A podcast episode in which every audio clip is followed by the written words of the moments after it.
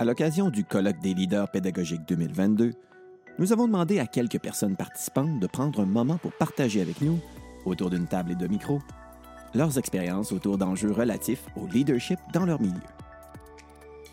Mon nom est Maxime Pelcha et bienvenue dans Leadership partagé, une série d'entrevues balado présentées par le Récit de l'enseignement privé en collaboration avec le Cadre 21.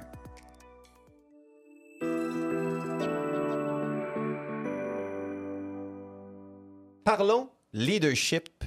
Parlons leadership partagé même dans un milieu. Puis euh, ça fait plaisir de discuter avec euh, Mario, Karine, Myriam. Euh, vous avez toutes et tous des, des- postures différentes dans votre école.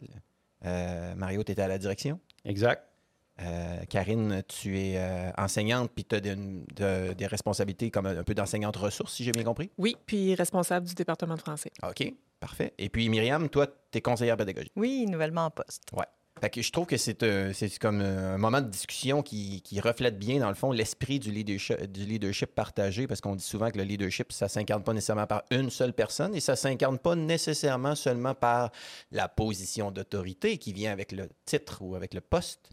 Euh, puis j'ai envie de me tourner justement euh, Mhm. vers euh, Mario. Mario, toi, que, comme, maintenant que tu es passé même d'une posture de plus conseiller pédagogique qu'à une posture de, de direction, euh, pour toi, euh, le leadership dans un milieu, si on parle de leadership partagé, euh, c'est quoi la posture de la direction par rapport à ça? Ben, c'est la recherche de la collaboration, en fait. Constamment, je pense qu'on va chercher la collaboration du plus grand nombre, les réunir autour de même table, un même objectif, de même de déterminer cet objectif-là ensemble, avancer ensemble, se réfléchir ensemble, faire les allers-retours, faire des constats parfois d'échecs, puis de rebondir aussi ensemble. Donc, euh, c'est vraiment dans cet esprit de collaboration-là qu'on essaie de travailler le plus possible là, au collège, là, Mhm. effectivement. Euh, aller chercher euh, des gens de champ gauche, euh, aller chercher tout type de personnes quand on essaie de former un groupe de réflexion. c'est d'éviter de se retrouver toujours avec les mêmes personnes. C'est difficile parce qu'il y a des gens qui veulent toujours collaborer, qui veulent, qui veulent s'impliquer. C'est de ne pas oublier euh, ceux qui, euh, qui s'isolent. Mhm. Essayer d'aller les rechercher par différents moyens. Euh, oui, c'est plus c'est avoir ce souci-là d'une représentativité, surtout dans un, un un établissement assez gros, là, comme nous, on est quand même il y a 100 presque 110 enseignants. Donc, Ouais. euh, essayer d'aller, euh, de ne pas en oublier. Ça, c'est toujours d'avoir une vision macro de ça, qui on a avec nous, qui marche avec nous, qui marche moins rapidement, qu'il faut aller rechercher, comment y arriver. Donc, euh, c'est ce genre de questionnement-là qu'on peut avoir. On est quand même aussi une équipe assez, euh, assez importante à la direction, entre autres à la direction de services pédagogiques, on est trois. Puis, euh, donc, autour de la table de direction, on va jusqu'à 13, 14. Donc, quand même, c'est aussi de faire toujours un enjeu de communication aussi. Plus c'est gros, plus c'est compliqué de passer les messages, plus c'est difficile d'entendre ce que les gens veulent nous dire aussi.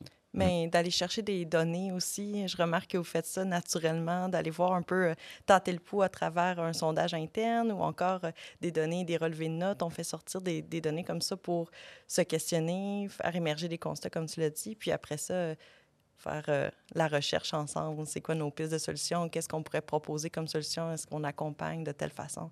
Mais oui, d'aller chercher des données, j'ai trouvé que c'était une vraiment belle technique au fond.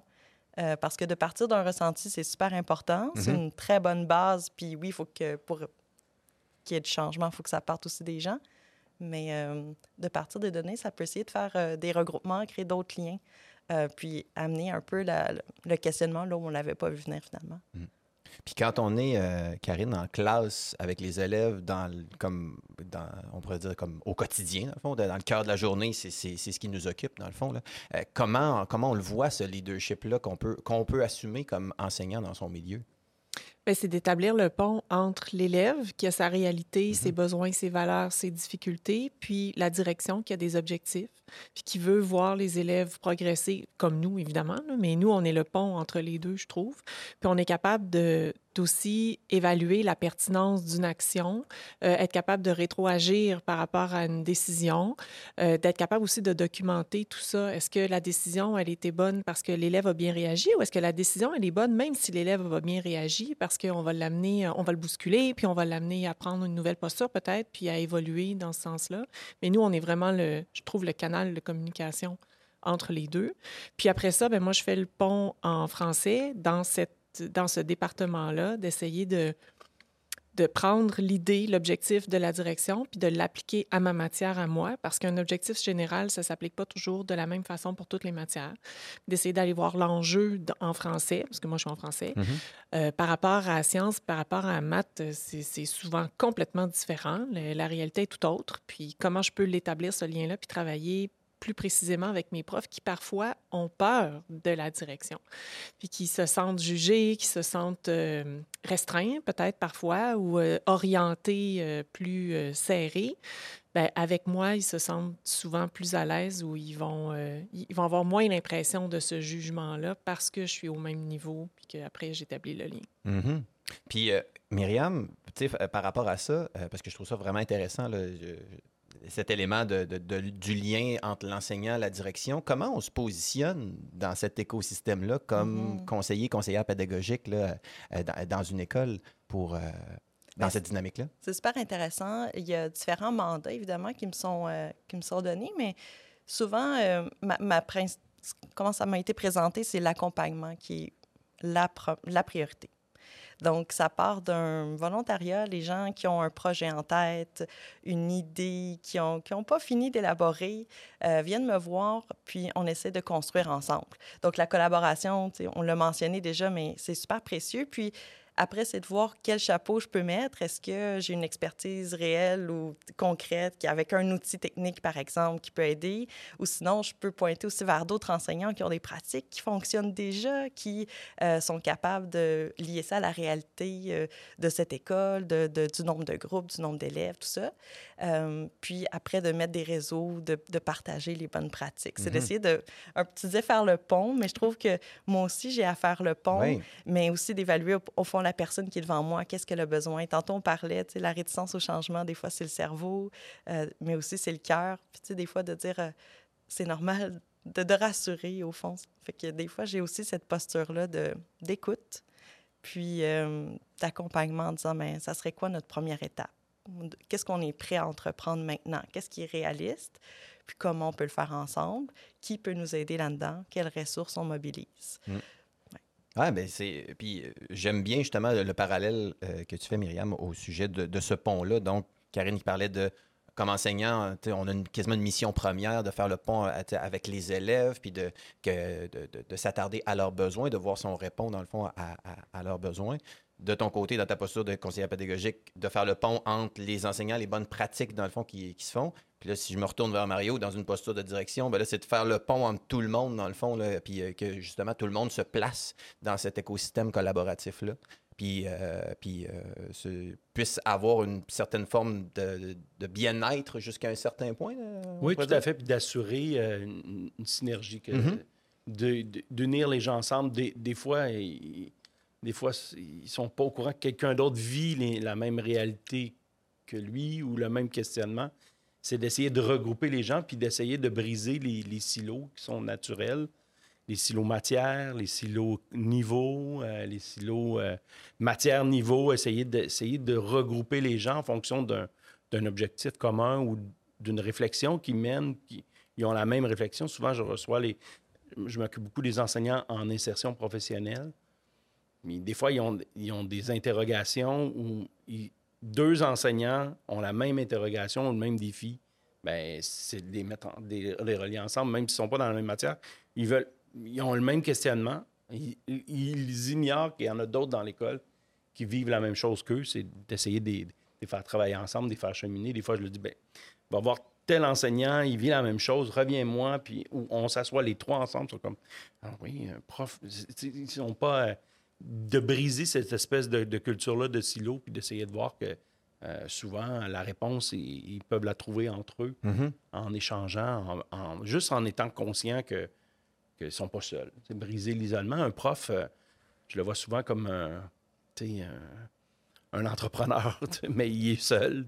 Donc, euh, c'est un travailleur autonome des fois. Donc, essayer de briser ce, côté-là, de les faire travailler ensemble, de les faire réfléchir ensemble. Puis essayer de briser, c'est ça, l'espèce de, de lien naturel qu'ils ont. Là. Mm. Il faut se parler, il faut s'écouter. Oui. Parce qu'on ne le fait pas assez. Puis moi, en étant ressource, en étant en appui en français pour les élèves en difficulté, j'entre dans les classes de secondaire 3, 4, 5. là, je vois plein de trucs super chouettes qu'après, je m'empresse de partager aux autres collègues qui n'ont pas nécessairement des élèves en appui, mais qui pourraient en bénéficier pour X raisons, mais qui ne savent pas mm. que ça se fait. Ou parfois, je leur dis que la même chose que eux font, ça s'est aussi expérimenté à un autre niveau, puis ça a eu des, impacts euh, ultra positifs, ou, ou pas, parce que parfois, on peut aussi partager des mauvaises expériences, puis c'est gagnant pour tout le monde. Mais de créer les liens, d'ouvrir les portes d'entrée dans les classes, la direction ne le fait pas nécessairement. Moi, je trouve que c'est une grande richesse mm. que j'ai de faire ça cette année. Puis ensuite, de, partager tout ça, puis de publiciser ce qui se fait, ce qui a été bien, pas bien, ça fait avancer les choses. Mm. Mais ces occasions de partage sont dures à, mettre en place, sont dures à générer. Euh, ça reste un défi, je trouve. Puis c'est quoi le canal de communication parfait au fond? Est-ce que c'est une réunion quand tout le monde est obligé d'être là à trois heures? Est-ce que c'est un bulletin qu'on va lire en diagonale parce qu'on est pressé? Parce que donc, c'est vrai qu'on veut faire rayonner parce qu'il y a plein de choses qui se font bien. Puis tu dit, il y en a qui essaient des choses. Puis c'est ça qui est important. Ça n'a pas besoin d'être révolutionnaire puis d'avoir fait une thèse de doctorat là-dessus. Mais l'essai de le valoriser, c'est après comment. Mm-hmm. Mm. Je pense que ça, ça reste un défi. Je pourrais le mettre sur le mur plus tard. Absolument, euh, absolument. Oui, un peu euh, comme la, y aller par petits pas. Puis, et,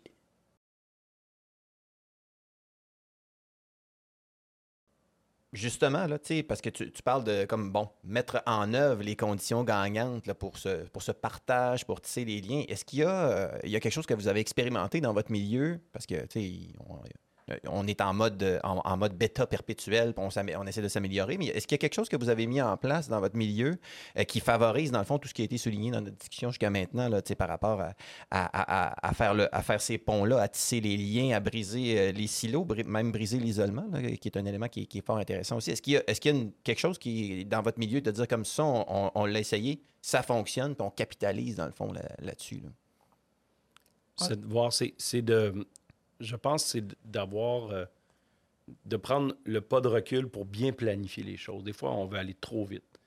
Euh, entre nous, mes deux collègues euh, au service pédagogique, on, avait comme un mantra de départ début d'année, on ralentit à la pédagogie, mais des fois, on veut aller trop vite, trop rapidement, d'accepter le déséquilibre.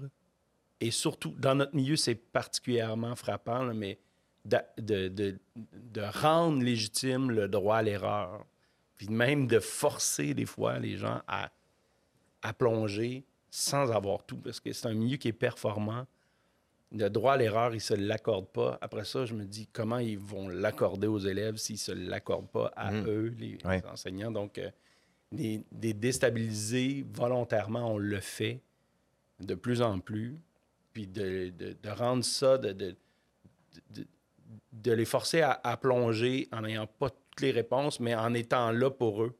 On assure un filet de sécurité beaucoup autour d'eux. Euh, mais dire, OK, go, tu peux pas prendre quatre ans, vas-y, puis on, va apprendre énormément de ça. Puis après ça, je trouve qu'il y a plusieurs enseignants qui l'ont fait. Puis ça, ça, ça, les décoince comme ça. Ça rend, ça rend ça plus organique. donc ça, pour moi, c'est important. Mm-hmm. Pensez-vous à des, justement des, success stories par, rapport à ça? On a commencé à documenter des bons coups pédagogiques.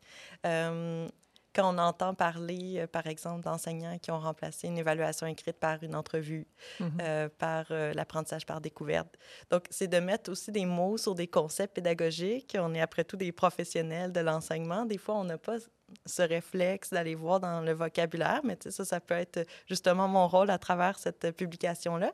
Mais c'est de souligner tout simplement que, justement, tel prof a essayé, tel prof a mis ça en action, euh, il a constaté des bienfaits, voici ce qui changerait pour la suite. Mais bref, euh, oui, essayer de documenter un peu ce qui se fait de bon dans le quotidien sans, encore une fois, que ce soit parfait et que ce soit mm. la version finale de tout euh, ce qu'on a à accomplir finalement. Mm documenter ou inviter.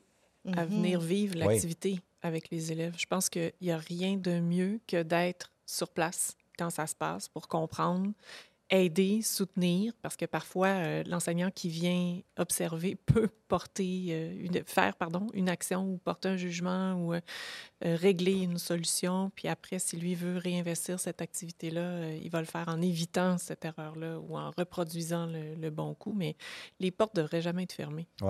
Puis est-ce que c'est quelque chose qui, qui, vous diriez, qui est de plus en plus fréquent dans votre milieu, cette espèce de je vais aller voir ce que tu fais, d'aller d'ouvrir la porte? Dans mon département, oui. Oui? Ça se fait, oui, ça se faisait pas du tout. Hmm. Et ça a été difficile au début. Il y a des portes qui s'ouvraient pas Mhm. si grandes que ça. Mais à force de d'obliger un peu, en quelque sorte, avec l'appui, parce que l'enseignante ressource devait entrer. Puis au début, il y a eu des enseignants qui se tournaient les pouces euh, avec des, des cours magistraux où l'enseignant servait absolument à rien. On a bousculé ça. Puis cette année, ça entre et ça sort, ça se promène dans plusieurs groupes en même temps, puis euh, ben, pas, pas différents niveaux encore, mais au, au moins sur le Mhm. même niveau, différents groupes. Et ça, c'est vraiment, vraiment positif. Et on n'a que des avantages à Ouais. ça.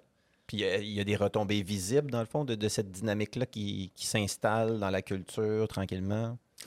Mais c'est tôt, là, peut-être dans Ouais. l'année. euh, pour, pour- Mais on a eu de beaux résultats avec ces élèves, de certains élèves qui étaient vraiment en grande, grande difficulté l'année dernière, puis qui ont très bien réussi. On a une, une histoire extraordinaire d'un élève qui a eu 80 là, en français, puis qui avait été euh, classé par échec dans, cette, euh, dans ce programme-là. Puis c'est pas un 80 euh, d'encouragement, c'est un 80 pur et euh, mérité.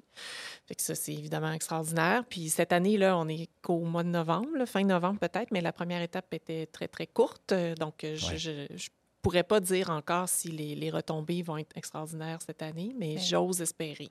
Tu disais tout à l'heure qu'au début, quand ça a été mis en place, tu entrais dans les classes, puis les élèves étaient même réticents à Oui. recevoir cette aide-là. Mais Pourquoi? une trace Pourquoi moi?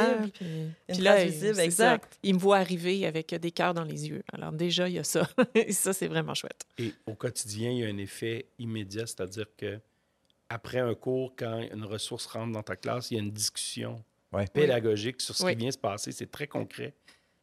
Et il y a beaucoup d'enrichements qui se, qui se font entre les professionnels quand ça arrive parce que c'est pas, pas lors d'une journée pédagogique qu'on réfléchit sur nos pratiques, c'est à- le jour 2, à la période 3, il s'est passé ça, puis on en discute Mm. quelques minutes après que ça soit passé.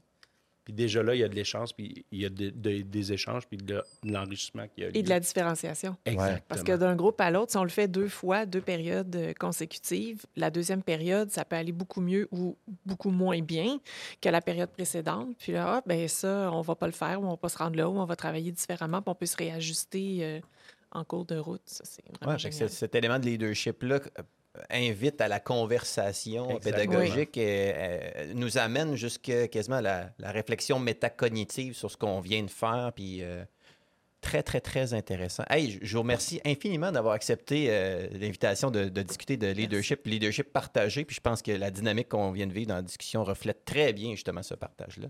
Merci infiniment, Mario, Karine, Myriam. Merci. Merci.